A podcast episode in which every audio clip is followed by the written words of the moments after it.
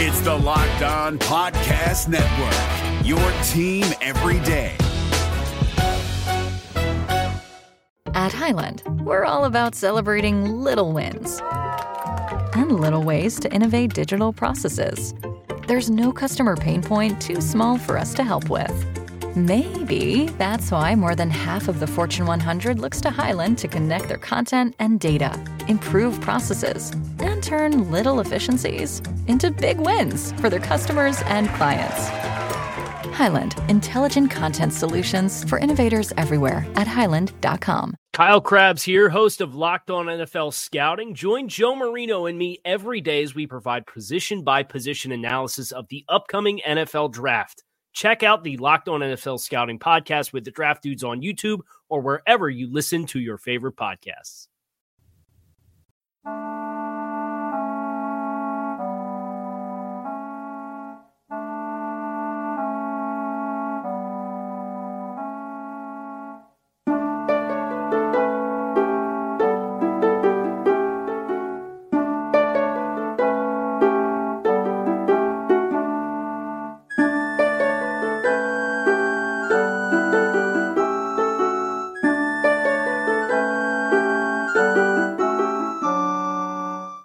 It is the Locked On Bengals podcast with your hosts Joe Goodberry and Jake Liskow. Find us on Twitter at Joe Goodberry and at Jake underscore NFL. Please like, subscribe, and share as we try to grow this community and pump out daily Bengals content just for you.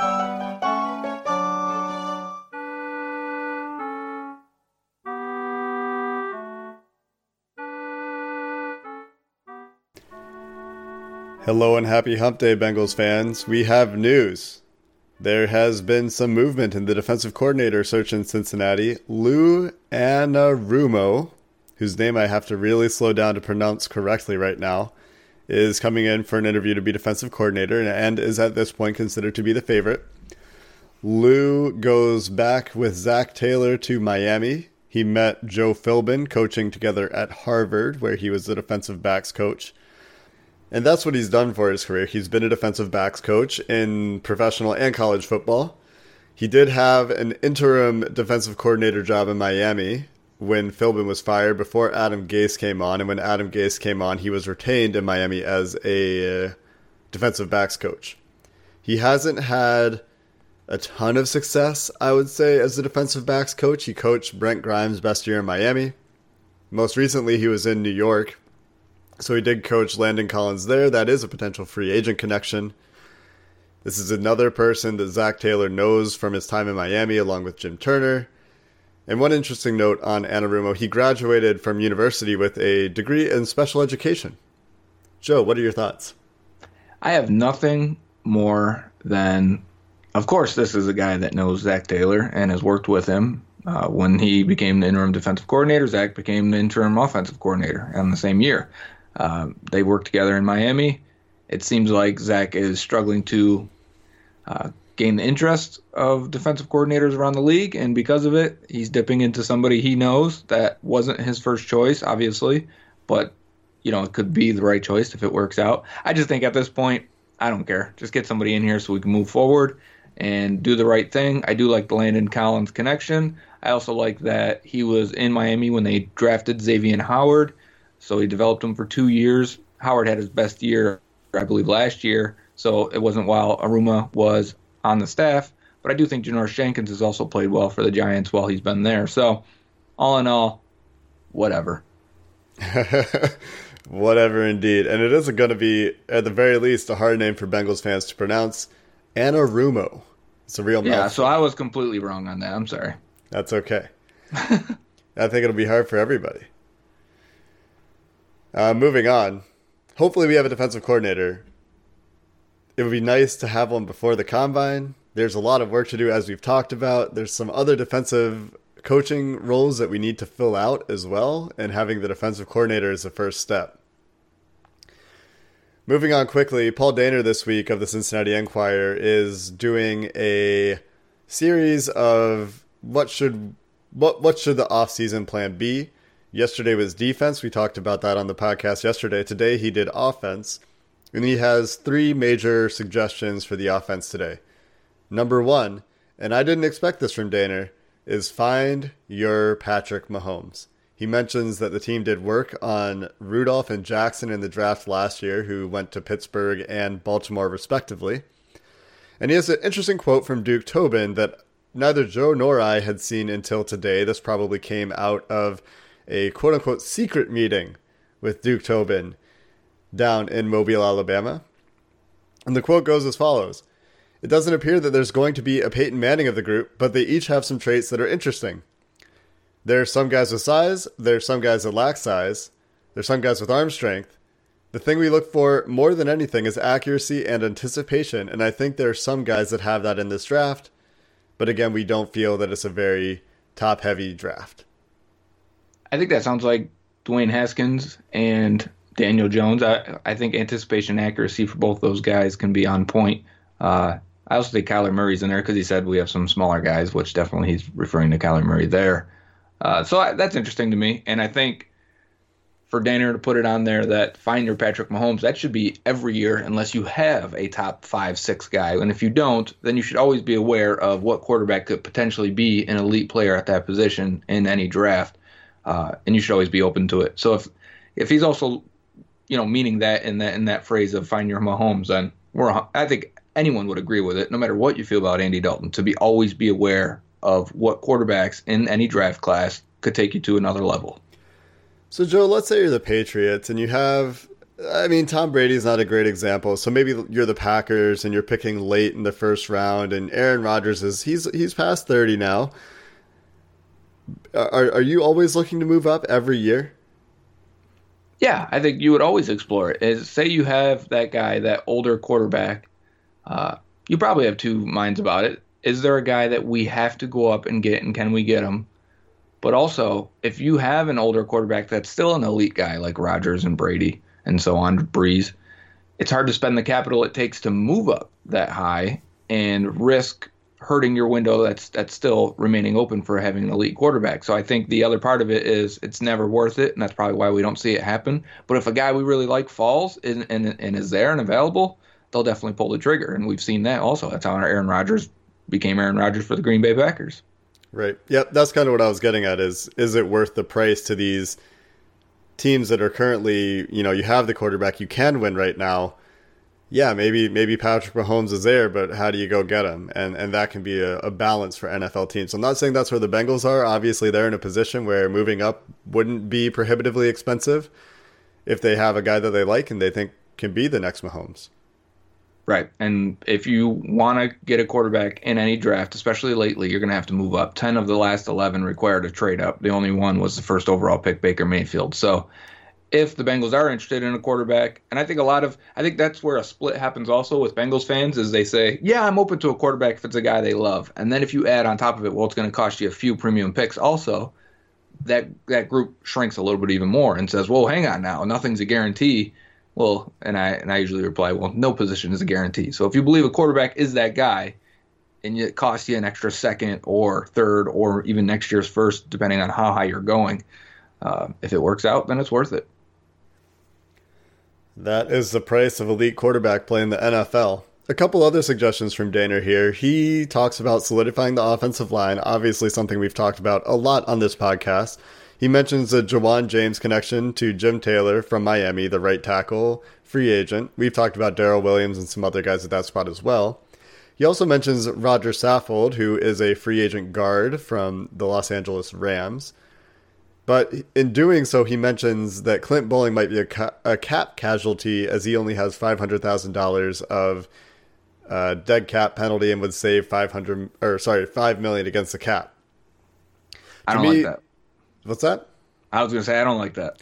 Yeah, to me, it doesn't make sense to cut Boling and then sign Saffold, who is in his 30s, is going to cost more money. So that bit doesn't make sense to me. But Ja'Wuan James, sure, yeah, we need a right tackle. That's where we're looking. And he talks about you know sliding Westerman in to Boling spot and then maybe signing an, another guard. But again, that that seems like you're creating work. Yeah, and maybe that's part of the rebuild process, right? And what's more important to find out what, exactly what you have in Westerman or to keep Boling for another year or two and really you know what you have.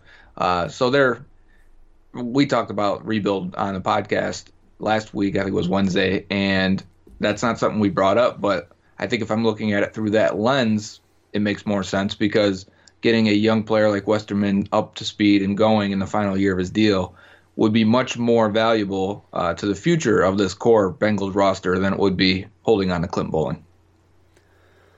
And I like Boling a lot, and so we'll see what happens there. I, I think they have a spot to play Westerman right now, while they can keep Boling on the team is a thing.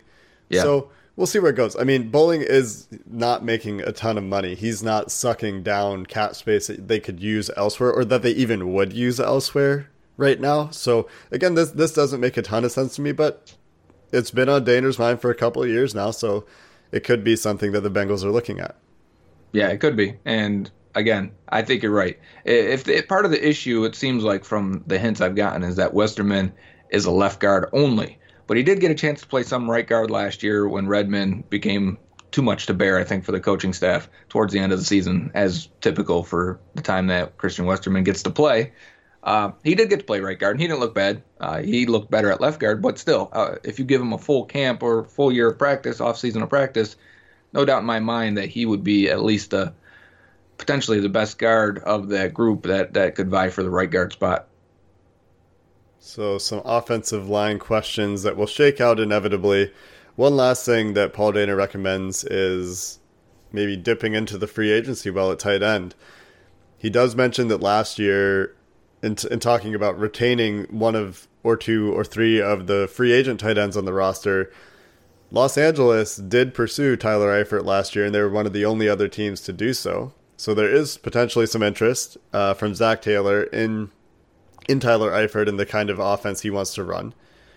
CJ Uzomah seems like the one that everybody wants to keep around. He doesn't seem like he'd be too expensive, but he's doing a lot of things that you want your second or third tight end to do. Dehner does talk about bringing in a veteran, Jared Cook, who has been durable and productive in the passing game in Oakland, and there is a Brian Callahan connection there. And Cook has been productive and would be an interesting. He's kind of been a late bloomer, but we've talked about this on previous episodes also that tight end tends to be uh, probably the most late blooming position in the NFL at this point. But I think the transition from college to NFL can take some time for what they're asked in college to be strictly receivers to all around players. Uh, so I, am not against Cook. I think spending money there maybe prohibits you from spending a high draft pick. And in this class, I think I'd want to draft a guy in the second, third, or fourth round. I wouldn't want to draft that guy and sit him for two or three years or really play him in a limited role, even though I just did say that they take a while to, to develop. I wouldn't want to have that plan of not using a premium pick um, as early as possible when ready because you have a free agent in front of him that's making a good amount of money. And I think Cook will get probably a multi year deal. He's 32 but he's coming off of some solid productive years. He's been very healthy. So he's probably going to get a deal that would make you want to play him. So, you know, it's not a thing where, you know, you bring him in for a year. Maybe you do. Maybe somebody gets him for a year. And if you were to get him for a year, that could be nice to bridge the gap to a guy like Hockenson or Fant or Sternberger. Sternberger. So we'll see what happens there. I, I, think that you're probably right that the price tag for Cook will be prohibitive and the years for a 32 year old tight end might be prohibitive for the Bengals, but it's an interesting name. And it's an interesting idea in terms of there is literally no one on the roster right now that you want to play tight end for the Bengals. Yeah, and let's say because there is a scenario since none of the three current tight ends are under contract, there's a scenario that none of them return and they start fresh there at that position because it's not a guarantee you ever get any of your free agents back, even if it looks like from the outside that it's a, a fit for the team and player. So, yeah, if you end up in that situation, then you should be looking at free agency and veterans to bring guys in. And in that scenario, it could be a free agent and a high draft pick. So, some interesting ideas there for the offense from Paul Dehner at the Cincinnati Enquirer. After the break, though, we continue our roster review for the Cincinnati Bengals, and this week we get into specialists and safeties, two of the smaller position groups. So stick with us after the break to find out if Randy Bullock is the kicker of the future in Cincinnati. We're driven by the search for better, but when it comes to hiring, the best way to search for a candidate isn't to search at all. Don't search, match with Indeed. 93% of employers agree Indeed delivers the highest quality matches compared to other job sites, according to a recent Indeed survey. And listeners of this show will get a $75 sponsored job credit to get your jobs more visibility at Indeed.com slash podcast. Just go to Indeed.com slash podcast right now and support our show by saying you heard about Indeed on this podcast. Indeed.com slash podcast. Terms and conditions apply. Need to hire? You need Indeed. Welcome back to the Locked On Bengals podcast as we continue our positional review. Yesterday we did cornerbacks, and we'll stay in the secondary and finish off that group with safeties first. It's a good group, I think, uh, with a second round pick that hit it off right away. Jessie Bates being their best one. I think everyone would agree at this point, mostly because his ability is more rare, I think, in, in that unit of having the athleticism, ball skills, and range. Uh, but 21 years old, and taking him in the in the second round was a great pickup for, for him and allowed them to cut veteran George Iloka, which was one of the surprise releases of the offseason last year. After him, you have Shawn Williams, who is uh, making $5 million a year, a little bit more than everybody else. This this entire group is making 7.4 million against the cap, which is under the average for the league. I think positional wise, you could look to spend 14, 15 million and feel really good about that position without overspending. Uh, Williams taking up 5 million of that 7.4. George Iloka taking up 1.2 still with dead money. So I think overall they've got great value there and could even spend if they wanted to, as, as we've uh, thrown around the idea of uh, Landon Collins in a hybrid role. But the backups to them, I think, are unknowns around the league, but quality players. First, Clayton Fejedelem, who was a former seventh round pick, has been a great player on special teams for them. And really, when he's had a chance to play, has been productive and could step into either free or strong safety. And he, honestly, from a film standpoint, I enjoy watching him because of his energy and the way he runs around. Uh, the final two guys are Brandon Wilson, former sixth round pick out of Houston, who tested really well, and started to get a little bit of a role towards the end of last year as a hybrid safety linebacker that could cover tight ends and back and running backs out of the backfield. And Trayvon Henderson, undrafted guy, I want to say Hawaii, that they liked but really didn't get a chance to make an impact on the team as he didn't make the roster initially, I don't believe. And uh, from there, I think overall, Bengals fans feel comfortable with this unit. I do. I think there's a lot of upside in Jessie Bates. I think Williams is one of their better run defenders, one of their most willing run defenders and tone enforcers on the defense. So I like Shawn Williams. I do think they could get better or they can use more three safeties in their defense if Fejedelem takes another step in his development. Um, Jake, what do you think about this unit? You've hit a hit on each of the players, and I'll just give my quick notes on each as well. I, I think Jessie Bates is a star in the making.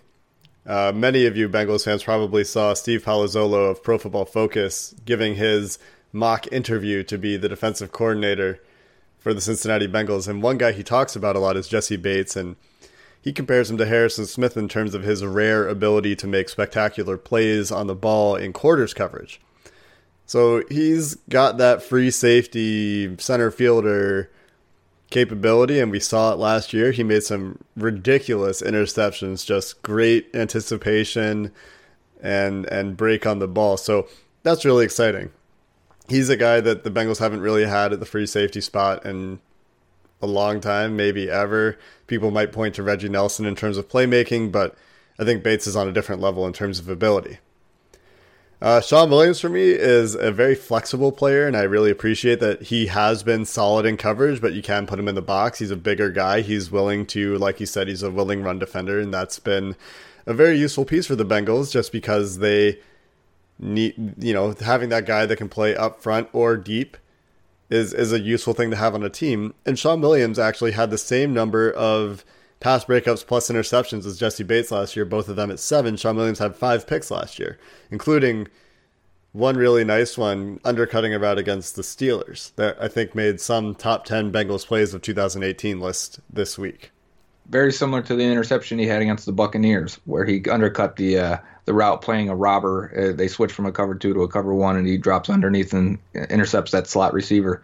Uh, so yes, I think Williams has had a knack in his career for coming up with the big play in the big moment. And he's had a lot of mistakes too, missed tackles and penalties and, you know, hitting guys a little too hard and, and getting flagged. But I do think Williams may have that innate ability to make a play when you need one. Yeah, and there's something about that that clutch, that big play. And and you're right. He's he does both both Bates and Williams have tackling issues, but generally I think this is a pretty solid unit. And like you said, Clayton Fejedelem has been fantastic in limited defensive snaps. He got extended run in three games last year, and in two of them he had very solid showings. Against Indianapolis, he essentially won the game. Right. Uh, he made the game-winning play. The Colts are driving down in the fourth quarter to go ahead in a four-point game, and Fejedelem forces a fumble, recovers the fumble, and takes it back for a touchdown with 30 seconds left or something like that to, to put the game on ice. And this was a seventh round pick. He's a fantastic special teams uh, contributor. He's been one of the top ranked guys by Pro Football Focus for the Bengals in uh, special teams grades for a while. And you don't feel bad when he needs to go and replace Shawn Williams or Jessie Bates for a few plays. And I, I, I was just wondering, Joe, what's you, you, talked about Brandon Wilson getting some run in the box. How big is he? I, I for some reason have it in my mind that he's not a bigger guy. It's I wouldn't say he's big in in terms of listing, but he did play um, in college running back also, so he's got a thicker build to him. Uh, he was also a kick returner in college, very successful one at that too. Played corner, played safety, so they probably see him more as it's not so much it's the size that allows him to be have that versatility. It's the versatility and comfort in playing multiple positions that allows them to get a little creative with him, and they definitely did that last year. Uh, even though I don't think he was great at it, I like the idea that they found a niche for him and were open to doing it. At least he got some snaps, right? He got some exposure to the NFL speed. Yeah, that's right. And uh, we've complained before about the Bengals and Marvin Lewis not getting their young guys reps in important situations, and then tend to do it while they're out of the season at toward at the end. But those often tend to be um, valuable reps down the stretch. Some reps are better than no reps. Any other Indeed. thoughts on safeties before we move on to the specialists?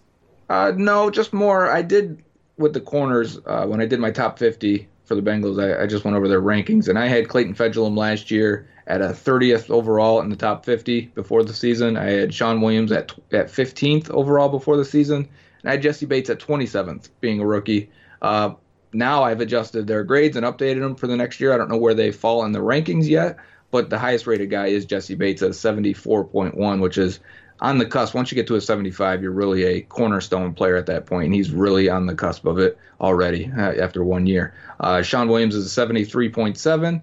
Clayton Fejedelem is a 70.5, and I have Brandon Wilson as a 67.9. No grade yet for Trayvon Henderson because we don't have enough film on him. There you go. And are you going to be doing that for the Athletic again this year? If I do, I probably won't have one on each position or, or each player. Uh, my posting is cut down a little bit this year for them, but I may do, you know, 10, 10 spots at a time and do make it five posts during the the slow months of July and August. So you can look forward for that from Joe on the Athletic, where he does still write to get your list of top. What do you do? 50, 53? Yeah. Well, I did 50. You know, the last three are the last probably 10 are interchangeable depending on you know setting up the best 45 man roster. But moving on to our next position which is specialist we're looking at kicker punter long snapper and kick punt returns really. Uh, that's only four players because alex erickson really did the bulk of kick returning and punt returning for since he's been in the league for the bengals and has been effective and good at kick returning, not so much at uh, as a punt returner. I think he's a reliable player. I have to. I think we have to look at him, even though he got an extension last offseason, right before the season started. We have to consider his spot. Is it just as a return man? Because as a receiver, he may be considered reliable, but he's not a threat or a weapon. And because of it, his roster spot probably isn't solidified, even though he is the main return man at this point. Uh, looking at Huber and Bullock, I think you could use the same argument for both of those guys. Even though Bullock received an extension last year, I think ability wise, if you're Zac Taylor is coming from Greg Zuerlein with the Rams, you'd have to think he wants a guy with a leg that can be a weapon for his offense. When his offense stalls in the 35 yard, 40 yard range, it shouldn't be an automatic punt or an automatic go for it on fourth down. It should be an opportunity to put points on the board. I think Kevin Huber, even though he's a kind of a fan favorite coming from Cincinnati, he is just okay. Uh, he's being paid a decent salary. I think you could find an upgrade. I think this is one of those years where they actually bring in a guy in the offseason and bring in competition for him and see how it shakes out. And then finally, Clark Harris, one of the top paid long snappers. Uh, he's never really been a problem for us. He is getting up there in age, and he's got great hair. That hair. I once saw Clark Harris. The one time I went to Bengals training camp, neither Joe nor I live in Cincinnati. I saw the specialist coming over from the side field, and I saw Clark Harris, and I was like, man, that hair. I, I just, you know, I didn't know it was there. And then I saw it in person. I was blown away. Yeah, and I was in camp last year. I uh, went down for the athletic to cover a little bit, and Harris just had a great personality and energy about him, always playing with the fans, throwing footballs with them while everyone else is practicing. The specialists are on the side doing, you know, as little work as possible, but he's throwing with the fans and having a good time and signing autographs and just seemed like a general nice guy. And he had a great arm throwing, actually. I want to see mm-hmm. how can you get into a position where the long snapper is able to throw a pass on a punt play? That's what I want to see. How many fakes did we see of the Rams, but it was their punter that had a great arm? Former former high school cornerback Johnny Hekker. Yeah, that's right. And they were very effective with it. They used it a bunch in, in primetime games, and that's when you're watching them probably. And yeah, he was a weapon. That's right. Um, yeah, Clark Harris, I, I, will echo the same thing that you observed. I saw the same behavior from him in camp. He was throwing balls with fans, and he, he made a couple of jokes, I think, because he was trying to get by me. Uh, I had a good experience with Clark Harris. And also, just in terms of ability, uh, I don't know how Pro Football Focus grades long snappers, but he has been one of the top graded long snappers for the last three years. So I actually saw them talk about how they grade it, and it's basically where the ball is supposed to be placed, and they have a like a almost a circle how you would have a target and see you know if he's outside the range a little bit left right up or down and speed on getting it back there obviously speed is important keeping everything on time uh, for the kick and punt so interesting. Something i know nothing about. When people ask me they'll say hey who's the kicker the bengals should draft this year? I'm like i, I don't know. Well you can look at his stats and that's as far as my knowledge of kicking and punting goes. Yeah yeah that's that's me too. Uh, speaking of stats, I'll just go through my thoughts on these guys quickly here. I think I think I agree with you. Alex Erickson has been pretty fantastic as a kick returner, and he has flashed as a punt returner, but he's not consistent in the punt return game, and that is more important in the NFL today. I think with the NFL continuing to try to kill the kickoff, but we did see the Patriots dedicate a roster spot to Cordarrelle Patterson, who they did use on the offensive side of the ball, but is one of the most dangerous kick returners in the NFL. Uh, we also saw teams like the Saints use guys like Alvin Kamara in big spots in punt returning and kick returning. So Joe and I have talked outside of recording about why the Bengals aren't using Giovani Bernard, uh, John Ross, maybe Tyler Boyd, Darius Phillips, even Brandon Wilson, guys that were highly productive returners in college uh, big playmakers and why we haven't seen them more in the punt return game. Even the kick return game, to be honest. I mean, Erickson has been good there. He actually recorded the fastest speed of any Bengal, according to the next gen stats guys, in 2018. So maybe. Amazing. He, yeah, right? With John Ross on the team? That is not who you would expect to see there. Uh, talking about the kicker and the punter, I think everybody thinks that Randy Bullock is just another guy. Everyone has a you know, a sour taste in their mouth from Jake Elliott going to Philadelphia and then making big kicks for them in a Super Bowl year. It is worth noting that in 2018, Jake Elliott wasn't a ton better than Randy Bullock. He missed just as many field goals from 50 plus. He kicked a few more in the 40 to 49 yard range. He still has a bigger bigger leg. He has a higher ceiling. I'd still rather have Jake Elliott than Randy Bullock, but it is worth noting for those uh, haters or whatever you want to call it Sure, truthers. Uh, Jake Elliott wasn't great in 2018. Well, we should also add Jake Elliott is a free agent this year, although restricted. I think it's even exclusive rights. Oh man, even worse. I, I don't think he's coming back to Cincinnati. Uh, regardless, I think this is still a position of need the next time the Bengals are competitive. Uh, kickers in the NFL have weirdly been worse in the last couple seasons after we had kind of a golden age of kicking. It seems like it kind of went at the same time they moved the PAT back, it seems like kickers got worse. That could just be my perception. Uh, regardless, the Bengals last year punted five times inside the opponent's 40 yard line. And this is what Joe was talking about. It shouldn't be an automatic punt or go for it in that part of the field. And and part of this is Marvin Lewis, you know, punting when he shouldn't punt inside the 50. I also looked inside the 50 when I was starting this research and and that doesn't have anything to do with your kicker. That's more of a, you know, what the math says you should do in terms of expected winning percentage, right? But he wasn't great on 50 50 plus yard kicks. He got blocked on the longest kick he took of the year, which, you know, hard to say if that's on him or not, but you want a guy who you feel like has a higher ceiling at kicker, especially when you get into the playoffs, and that is somewhere the Bengals obviously want to go. Huber, uh, this is something I was surprised you said he's average because he is average, and and this is going to be a controversial take. I think this is might might be one of the more unpopular things we've said on this podcast, but I think Huber is for me in the same boat as Bullock. He's in the bottom half of the league the last few years in hang time, average distance of his punts, net yards. He's been in the middle of the pack in terms of the percentage of his kicks that have been returned. He's, you know, he's been pretty accurate. He's been a pretty good, you know, coffin corner kind of punter for them. But he doesn't look like the weapon he looked like when he was at UC. I remember when the Bengals picked him in the fifth round. I was actually okay with it. I was okay with them spending a fifth round pick on a punter because when he was at UC, he was an absolute weapon. He would flip the field and he he looked, you know, he looked deadly. The same way Brad Wing at LSU looked like a real weapon at the punting position. Not Brad Wing hasn't worked out in the NFL either, but at this point Kevin Huber 10 years later uh, you know, there's there's a lot of fan goodwill for him, but I don't think you know I, I you, you shouldn't be stuck on him.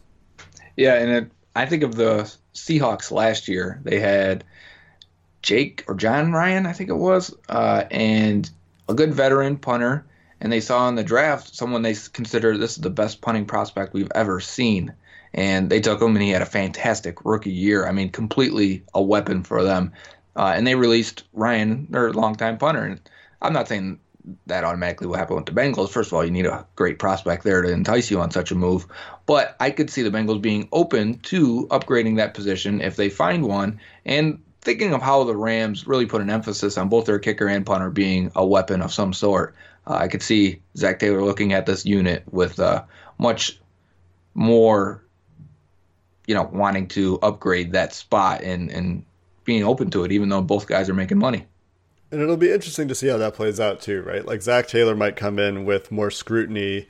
Uh, these guys are actually pretty average, Darrin. What what are we doing here? Why why have we been sitting on these guys? And then Darrin Simmons, who is one of the few holdovers at a major position, we'll find out how much power he has, how attached he is to these guys, because I think he does probably have quite a bit of rapport with Kevin Huber, Clark Harris. Randy Bullock's been around for a lot less time. I think there's probably less commitment there outside of the, the contract, but Huber and Huber and Harris are long term Bengals at this point. So it'll be interesting to see how that plays out.